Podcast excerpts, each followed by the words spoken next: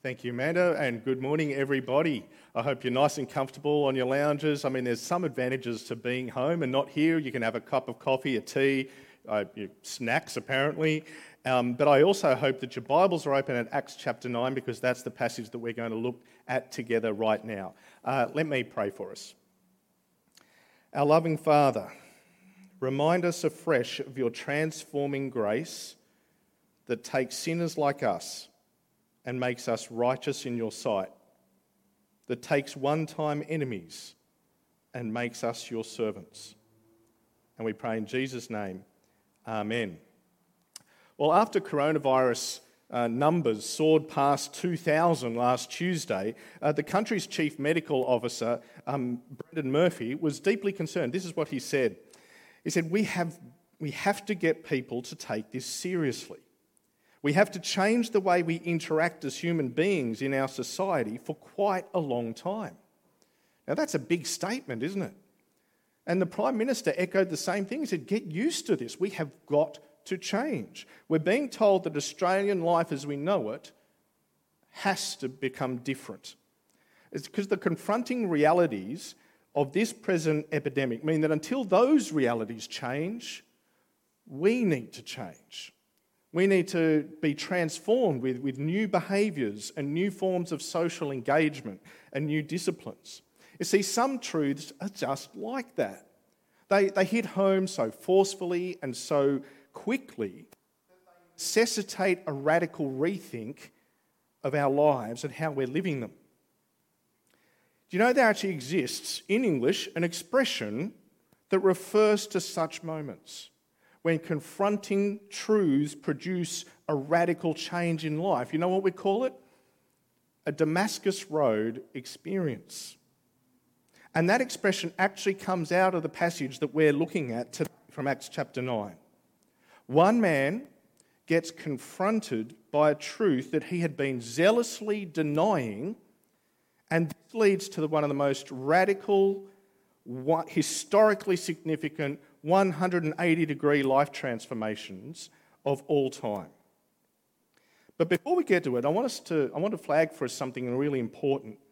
You see, in all likelihood, this is the good news, is, is that this current epidemic of coronavirus is eventually going to pass because immunities will build, a vaccine is likely to be eventually developed, and some kind of resumption of old life will take place. The time will come when we actually get to look back and share stories about what it was like during the, the year of coronavirus. What's true now is not going to be necessarily true in years to come. Praise God for that. But the same cannot be said for the truth that confronted that man on that road to Damascus 2,000 years ago. Because that life transforming truth is still true today. And it is just as confrontingly but wonderfully relevant to you and to me now as much as it was back then.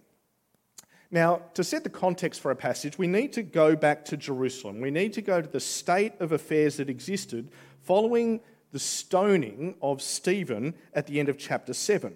What you see is that there is a young, zealous Pharisee named Saul, and he'd been minding the cloaks of those that were actually throwing the stones. Um, but he wasn't doing that because he was nervous or reluctant to get his hands dirty. Have a look with me at the beginning of chapter 8. And Saul approved of their killing him. On that day, a great persecution broke out against the church in Jerusalem, and all except the apostles were scattered throughout Judea and Samaria. Godly men buried Stephen and mourned deeply for him. But Saul began to destroy the church. Going from house to house, he dragged off both men and women and put them in prison. Those who had been scattered preached the word wherever they went. So while you've got violence erupting against the church in Jerusalem, the church members they, they flee for their lives.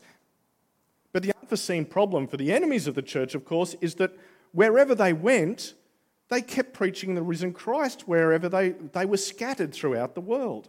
And even more people came to faith in Jesus. And that's what we've seen over the last two weeks as we looked at Acts chapter 8 and, um, and the preaching of Philip.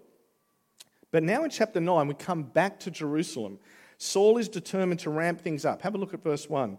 Meanwhile, Saul was still breathing out murderous threats against the Lord's disciples. Now, it's important that we hear the tone there. It is really strong.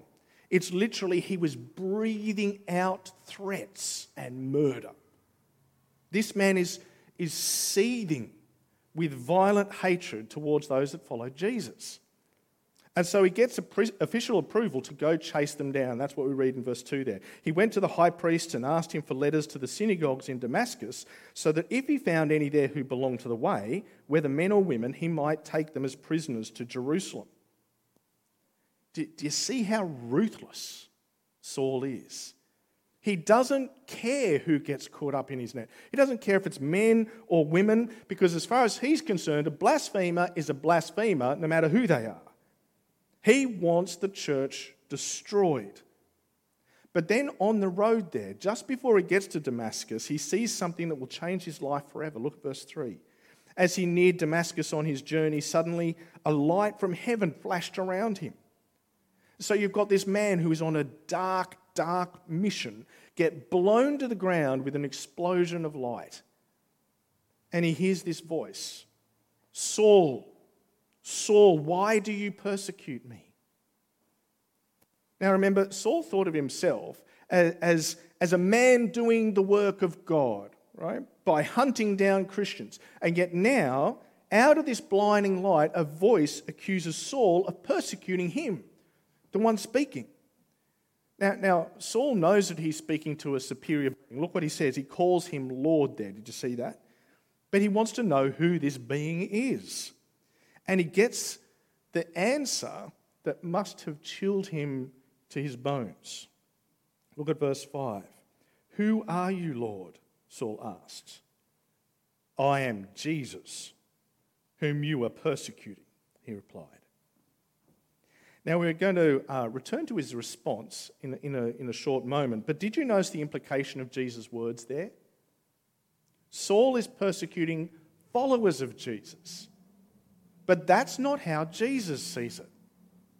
Back in Luke's gospel, Jesus said this to his disciples in chapter 10, verse 16. He says, Whoever listens to you listens to me. Whoever rejects you rejects me. But whoever rejects me rejects him who sent me. Now, whenever his people are persecuted for following him, whenever you cop heat for the sake of Jesus. Jesus literally takes that personally. It is as if he is standing there right beside you when you experience that. It's as if he is feeling those stones hitting his flesh. He's hearing the insults and the hatred as if, when they're directed at you, as if they are directed at him. The one who suffered and died for you is right there when you suffer for him. That is how much he identifies himself with. That's how much he loves his people.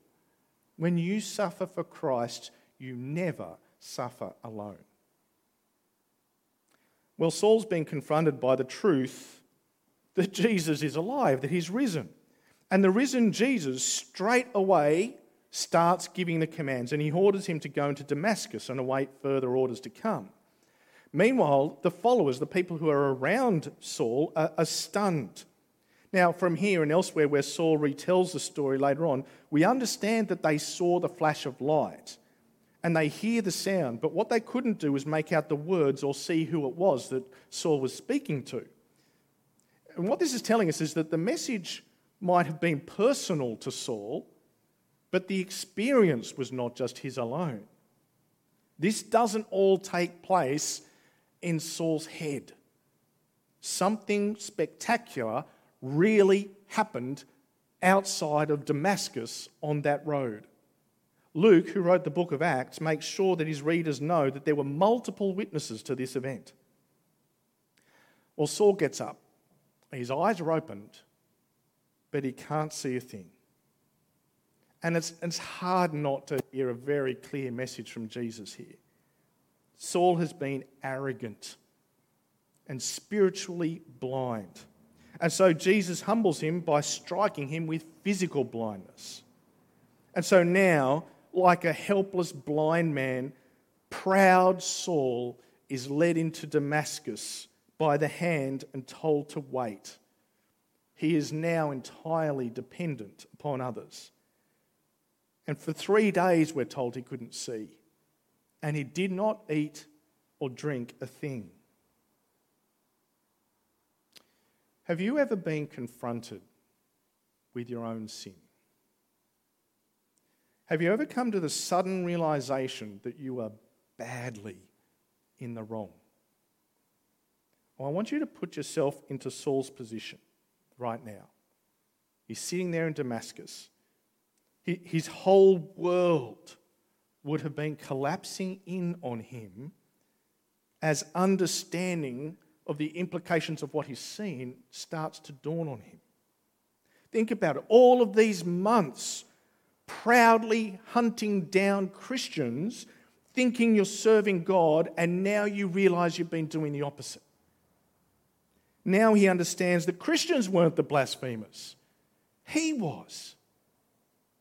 All along, he assumed Jesus was some pretend Messiah, but now he has seen with his own eyes the truth that Jesus is the risen Christ. He's God's eternal promised king. That as he, as a, as a faithful Jew, or thought he was a faithful Jew, should have been looking forward to and looking for the signs for, and he just didn't see them. All of this means that he has got everything horribly, horribly wrong. And so, as the blinded Saul sits there in Damascus, these realizations are hitting home to him. He may not have been able to see, but I have no doubt that his mind was very full of pictures. Consider the memories that would have come flooding back to him as he reflected upon this, as he pondered his life, blinded and in the dark. Memories that now have a dreadful new significance attached to them. Memories of the cries, the tears of Christian men and women as he dragged them away from their families, as he imprisoned them and tortured them and saw them killed memories of his own voice and the voices of those alongside, accusing, mocking, jeering at, reviling these people. The pictures in his mind of stones hammering into the flesh of Stephen, while that godly man is calling on Jesus to forgive the people throwing them and to receive his spirit. Friends, if you have ever known deep guilt, consider Saul. That would have been a very harsh and sobering three days. In fact, verse 11 tells us that he spent that time praying, calling out to God. The reason that he didn't eat or drink, it wasn't because he wasn't hungry, it's because he was fasting in deep, heartfelt repentance. He was overwhelmed, he was grieving his sin. You know, it's a hard, hard thing coming to terms with the reality of the things you've done wrong, of your own sin. Those memories that make you cringe. The deep shame of knowing how wrong you've been. The recognition that you have said and done and thought things that are vile, that are shameful, that can't be undone, unsaid, unthought. Now, I expect that we've all been there at some point, even if not quite as deeply as Saul must have been. Maybe actually that's what you're experiencing right now. It can be confronting, it can be a deeply troubling time, it can even be distressing feeling that burden. And yet, as we shall see, by the grace of God, it is the vital first step to spiritual healing. It's a kind of death you've got to die before you live the new life. Grieving sin may not be pleasant, but do you know that it's actually the work of the Holy Spirit in your life? It is a grace of God. Because our sin really does matter. And it's important that we acknowledge that reality and we admit that to God. Because that's how sin and guilt actually get dealt with and taken away. See, the righteousness of Jesus drives us to our knees. But you know that it's also the hand of Jesus that reaches down and lifts us up. Do you know, years later, the Apostle John would write, If we claim to be without sin, we deceive ourselves and the truth is not in us. If we confess our sins, he is faithful and just and will forgive us our sins and purify us from all unrighteousness. Now, uh, years later, Saul himself then known by his Roman name, Paul, would describe himself as being the worst of sinners. And yet, for that very reason, he could actually rejoice all the more in the God who had shown him grace upon grace in Jesus Christ. As Jesus himself said, that the one who's been forgiven much loves much. And Paul had a great, great deal that needed forgiving. And so now let's turn to that amazing grace. We leave Paul behind and fasting. We go across town in Damascus to the home of a Christian man, a guy called Ananias. And Jesus speaks to Ananias in a vision. Verse 10 In Damascus, there was a disciple named Ananias. The Lord called to him in a vision, Ananias. Yes, Lord, he answered. The Lord told him, Go to the house of Judas on Straight Street and ask for a man from Tarsus named Saul, for he is praying. In a vision, he has seen a man named Ananias come and place his hands on him to restore his sight. Now, as you can imagine, understandably, Ananias responds to this. He does a double take. He goes, What? Who? Did you say Saul of Tarsus, not Saul of, you know, Ephesus or somewhere else? This is the guy that's the attack dog of the high priests. He's not just any opponent, he's one of the chief opponents of the church. Look at verse 13. Lord, Ananias answered, I've heard many reports about this man and all the harm he has done to your holy people in Jerusalem. And he has come here with authority from the chief priests to arrest all who call on your name. So it would seem from this that Saul's mission to Damascus to destroy the church wasn't a secret. Everyone knew about it. But I want you to notice two important phrases that Ananias uses there. The first one's in verse 13. He describes the believers as your holy people. Did you notice that? In the Old Testament, um, that was the nation of Israel. But now, the young church of Jesus are his people. They're the ones who have been made holy, set apart for the glory of God. And Saul is harming them. And the second phrase is in verse 14 Saul has been sent to arrest all who call on your name. Again, in the Old Testament, God's people called on the name of the Lord. Well, now they call upon the name of the Lord's Messiah, Jesus. And so Saul is wanting to silence those who call to Jesus for their hope, for their salvation, like his people historically had called out to the Lord. So Saul has been actively working against everything that's meant to matter to God. And so this makes no sense to Ananias at all. Why on earth would Jesus want this man of all people to be healed? But Jesus has big plans for Saul. There's going to be an element of poetic justice to his grace as well. He addresses both of the things that Ananias was concerned about. Look at verse 15 and 16. But the Lord said to Ananias, Go. This man is my chosen instrument to proclaim my name to the Gentiles and their kings and to the people of Israel. I will show him how much he must suffer for my name. So, did you notice the details there? First, Saul, the former enemy of God's holy people, would now be Jesus' own chosen instrument. It's like Jesus saying this I know that he came to destroy what was holy to me, but I'm going to make him like one of those holy objects that were used temple for the worship of God. He himself is going to be set apart for a special use in my service and to my Father's glory. And the second thing he says, I, basically, is, I know he came to silence those who call upon my name. Well, that's going to change. Jesus is going to call on this man to be his final apostle, his emissary to Israel, to kings. But most of all, this Greek speaking Roman citizen, soon to be ex Pharisee, is going to be Christ's chosen apostle that is going to take the gospel of Jesus out to the non Jewish world, the Gentile world as well. And so, passages like Isaiah 66 that Amanda read to us earlier speak of God one day sending people out to the nations of the world in order to gather those nations for the Lord. Well, Jesus says Saul is going to be chief among those messengers. What a reversal. I mean, think about this. He came to Damascus with the commission to persecute all who call on Christ's name. And he's going to leave Damascus with the commission to take that very name further than it had ever gone before. And he's going to suffer as he does it. And Jesus says to Ananias, You're the one that's going to open his eyes, and you're going to give him that great commission.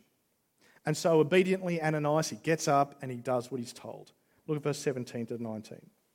Then Ananias went to the house and entered it, and placing his hands on Saul, he said, Brother Saul, the Lord Jesus, who appeared to you on the road as you were coming here, has sent me so that you may see again and be filled with the Holy Spirit. And immediately something like scales fell from Saul's eyes, and he could see again. He got up and was baptized. And after taking some food, he regained his strength. I think there is a, a beautiful touch in the middle of those verses. Ananias, did you notice, he actually shows the same kind of grace towards Saul that his Lord had shown. He doesn't come in and gloat. He doesn't come in and scold the humbled Saul, point out how wrong he was. Now you know who's Lord. Now you know. Hope you feel good about it. He didn't do any of that. He walks into this man's house. He accepts the word of Jesus and he calls the most strident enemy of his fellow Christians, Brother Saul. And at last, three days after being consigned to a grave like darkness, Saul is given his sight. And as the light of the sun pours in, the light of new life is poured in as well. Saul is healed physically and spiritually and is baptized as a follower of Jesus Christ. The man who was once dead in his transgressions and sin has now been made alive in Christ Jesus, his new Lord. Now, this is going to be an easy question for you to answer. What did Saul do to deserve astounding forgiveness? More than that, to gain for himself the great honor of being an apostle of Jesus Christ. He did nothing. You could not get a greater example of salvation by grace alone than Saul himself. When Saul wrote to the Ephesian church many years later, that it is by grace that you've been saved through faith, and this is not from yourselves, it is a gift of God, so that no one can boast. He knew what he was talking about.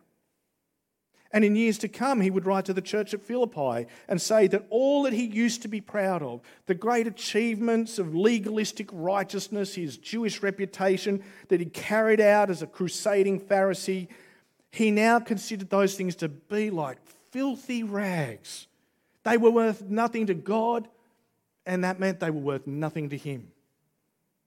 That God would save a murderous, self righteous scumbag like Saul is a confrontingly beautiful act of undeserved grace. And that's a grace that we can know as well. You see, compared to the righteousness and glory of Christ, all of my human presumptions, my pretensions, my boasts, and all of yours, they're just as filthy, they're just as worthless. The miracle of Saul's salvation may be visually more spectacular than yours or mine, but the truth of it's the same, and that is that we're saved because Jesus took the punishment that Saul deserved, and that I deserved, and that you deserved for us when he died in our place on the cross. That is a miracle of love and grace in whoever it is. And it is the foundation of our faith and it is the source of our hope.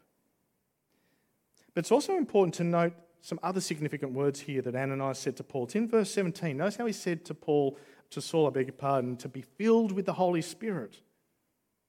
Every Christian has the Holy Spirit, but the expression filled with the Holy Spirit is a particularly significant one in the book of Acts. To be filled with the Holy Spirit basically means that the Holy Spirit's, pre- Holy Spirit's presence and power in you is conspicuous to all. And so far in Acts, every time the phrase has been used, it has immediately been followed by the person speaking the great truths of God. And so, what we can expect, therefore, is that because Saul is being filled with the Holy Spirit, that he is ready to start fulfilling what Christ commissioned him to do to proclaim his name. The one who has seen the light is going to shine the light. Later on, Saul would say this to the Corinthians If anyone is in Christ, he is a new creation. The old has gone and the new has come. Jesus has changed the man who used to be a weapon against the gospel, and now he's going to be a weapon for it. See, now you kind of see God's amazing wisdom in choosing Saul. Saul's great knowledge of the scriptures is now going to start working for the other side. All of a sudden, he can see. He, he, he can see so clearly now how the Old Testament points to Jesus. And as he talks with his fellow Jews, his arguments keep showing how the scriptures prove that Jesus is the king that the Bible had promised. Verse 22 tells us that Saul grew more and more powerful and baffled the Jews living in Damascus by proving that Jesus is the Messiah. Do you know the scriptures hadn't changed? They always pointed to Christ. They were doing that when Saul was studying those scriptures under Gamaliel. They were doing that when he was distorting those scriptures to prosecute Christians. The, the scriptures, they stayed the same. It's Saul that's changed. It's like a veil has been lifted from his eyes. And that's what the way he's going to describe it later in a letter to the Corinthians. The Spirit of God has enabled him to see and to understand and then explain to others what was right there all the time. And you can look at that yourself when you read the Old Testament at home and see how it points us to Jesus. Now, of course, this transformation leaves people stunned. Hang on, wasn't this the guy who's now preaching at us? Wasn't he the one that was sent up here to arrest this bunch? But what? Uh, how come? But the bafflement soon fades. And before long, the words of Jesus come true again that he will suffer for Jesus' name. A conspiracy to kill Saul is formed. He barely escapes from Damascus with his life. Saul came to Damascus as the persecutor and he, he leaves it as the persecuted. And when he gets to Jerusalem, it's like Damascus on replay. So, first of all, you get reluctant but eventual fellowship from the fearful believers, then bold preaching in the name of Jesus, and then the threats of death. This time, the threats of death come from the very Hellenistic Jews whose cloaks he would have been holding when they stoned Stephen to death. And so, once again, the believers help him escape. Ultimately, he goes to his hometown of Tarsus. Friends, the events of that day on the road to Damascus literally changed the world. Saul, who would be known more commonly as Paul, didn't stop telling people about the Jesus that he once reviled. He would journey through Europe with that message. Thousands would start following Jesus because of his message. And those Christians told other Christians throughout the Roman Empire until even the Roman emperor himself would come to faith. And it has since spread to the whole of the earth. See, Saul's is an amazing story of radical change. A life that was turned on its head from being one lived in relentless opposition to the purposes of God to one that's lived in relentless submission and joyful submission to those purposes. And there was one thing that made the difference. On the road to Damascus, Saul was shown the truth about who Jesus is. You know, when we see people carrying on as if coronavirus is not around, still clumping together, still partying on beaches, ignoring good hygiene as if nothing is going to ever happen to them, or the people they love, you know, we shake our heads, don't we? We want to cry out, Wake up! Face reality. You've got to change your life. The thing that Saul had done, had, had so badly wrong, was that he thought Jesus was a dead person. Now he knew differently, and his whole life had to change. Christ is the risen Lord of all, and he's still the risen Lord of all. Now, to live as if he isn't, it's foolish, it's dangerous. But to embrace that truth is to encounter mercy, love, hope, grace, peace, just as Saul did. Friends, far more than coronavirus, that is the truth that needs to transform everything you do. Let me pray for us. Father, thank you for calling sinners like Saul, sinners like us, to be your people. Thank you for your amazing grace in Christ Jesus. May this transform every aspect of our lives, and may that be to his glory. In Jesus' name we pray. Amen.